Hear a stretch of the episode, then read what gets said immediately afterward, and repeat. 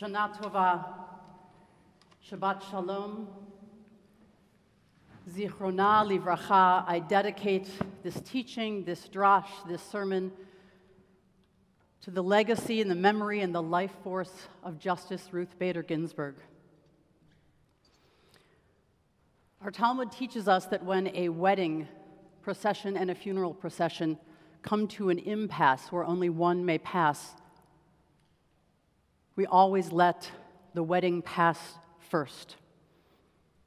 Because there is always going to be funerals. Abraham Joshua Heschel says this in moments when we feel this much fear, this much grief, celebration is a confrontation giving attention to the transcendent meaning of one's action.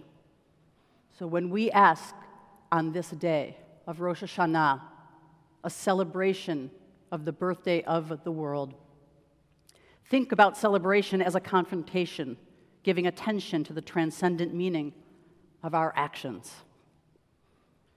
It is traditional during these 10 days between Rosh Hashanah and Yom Kippur,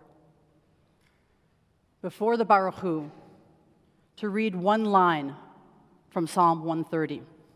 Mi ma'amikim keraticha Adonai, out of the depths I cry out to you.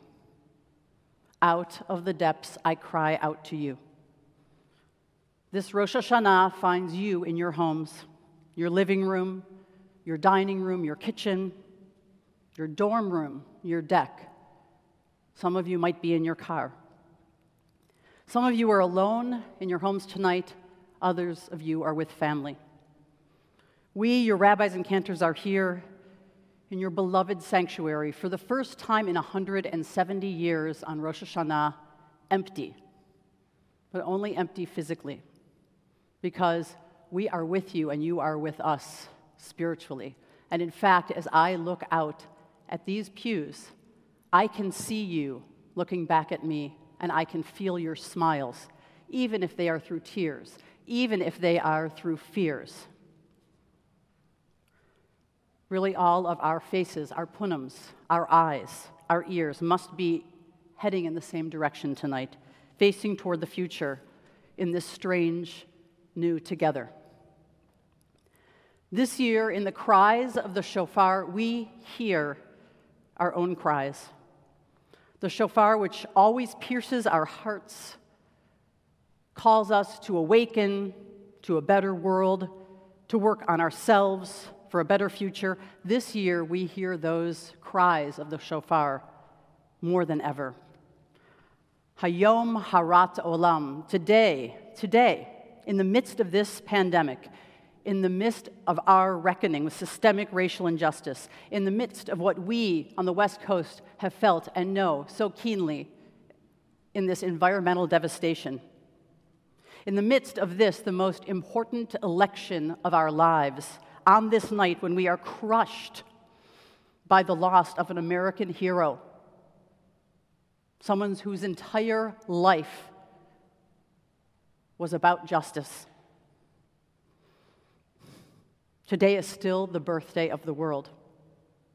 And if you didn't think you had a part in making sure the world continued for another year, now you do.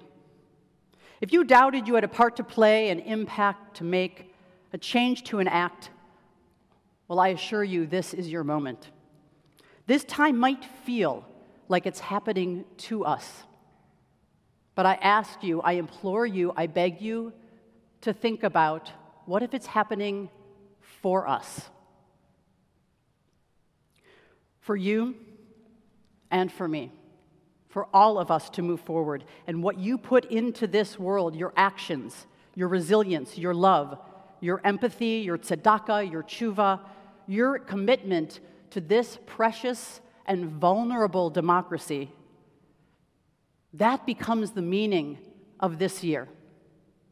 That will become what is remembered about 5781 and 2020. We, all of us together, everyone here, everyone listening, everyone seeing, everyone you talk to and implore, we are all the midwives bringing in this new year. but it is also a year that we cry with the shofar's blast. Tekiah. For so many of us, the new rules of distancing changed the fabric of our families. Who do you touch or hug or kiss? When is that safe or when is it dangerous? How could it be possible that those who gave us life, who gave us our breath, that their own lives might be endangered by the very breath that they gave us? It was three months into the pandemic, and my son Eli had been very, very careful not to hug or get close to his mom's. One night in June, our hands touched outside at dinner accidentally.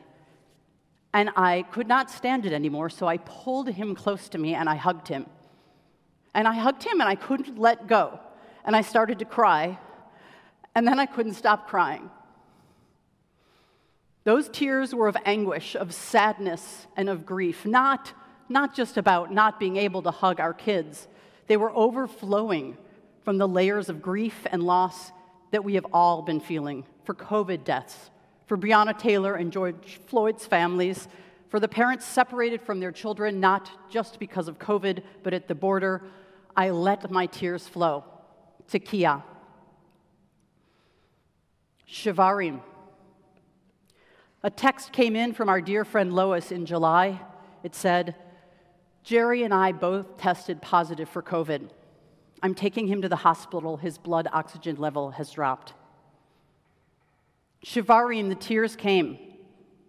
I sat down on my floor and I cried. Lois and Jerry, our beloved friends who are 77 years young, some of our most menschy people both of them COVID positive.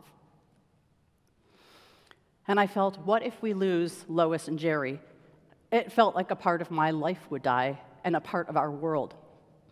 If you've lost someone this year to COVID or during COVID, you know what I mean, because parts of our world have died and are dying. Shevarim. Teruah the last baby born in 5780 in our community came to redeem us. His parents, Jason and Sippy, named him Elijah. Like my son Eli, he carries the weight of redemption on his wings. Like all of our children, Elijah, the prophet of redemption, the mystical presence that arrives at these tender and liminal moments. Elijah, who promises that tomorrow will arrive. When I said the blessing to give Eli his Hebrew name and his family sang the Yevarechecha, the priestly blessing, teruah burst out of my heart, and again, tears poured down into my mask. Hope overcoming these moments of overwhelming uncertainty. Watching his 96 year old great grandpa tenderly kiss the tiny, tiny punim of our collective future Teruah, tears of joy and sorrow, of certainty and uncertainty, of darkness and of light. Tekiah Gadola. Tekiah Gadola. Tonight, when we walked into our most sacred space, we learned about the death of a Gadola. We learned of the death of Justice Ruth Bader Ginsburg. She has been our Tekiah Gadola. She has kept us in a hopeful place. Her strength and her light have always redeemed me and those of us who are holding on to our democracy, who fight for justice, and who believe in a fair future. That Gadola, that Tekiah Gadola, must come with us into the new year. We cannot just remember the Gadola, the greatness of Ruth Bader Ginsburg. We have to be the greatness. We have to take that inspiration and not let the darkness overwhelm us, even though I know wherever you are hearing that news, it was as crushing for you as it was for us.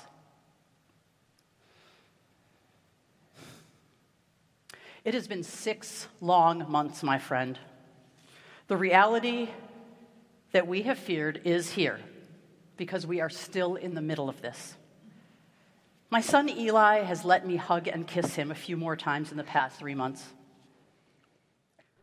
Lois and Jerry survived COVID, and thank God they are with us tonight. In fact, last week I swam in the bay with Lois. This morning my doorbell rang, and she delivered me knishes and soup and pickled beets because she's Lois. And baby Elijah, Baby Elijah, we promise to carry you and all of our children with us as we recreate the world this year. We know that you at home, you who are kids who are listening to us, we know this year has been strange and confusing and hard and unreal. We know that. And we love you. And your parents love you. And we love your parents. And we take very seriously our responsibility to not just live in the present, but to live out the future.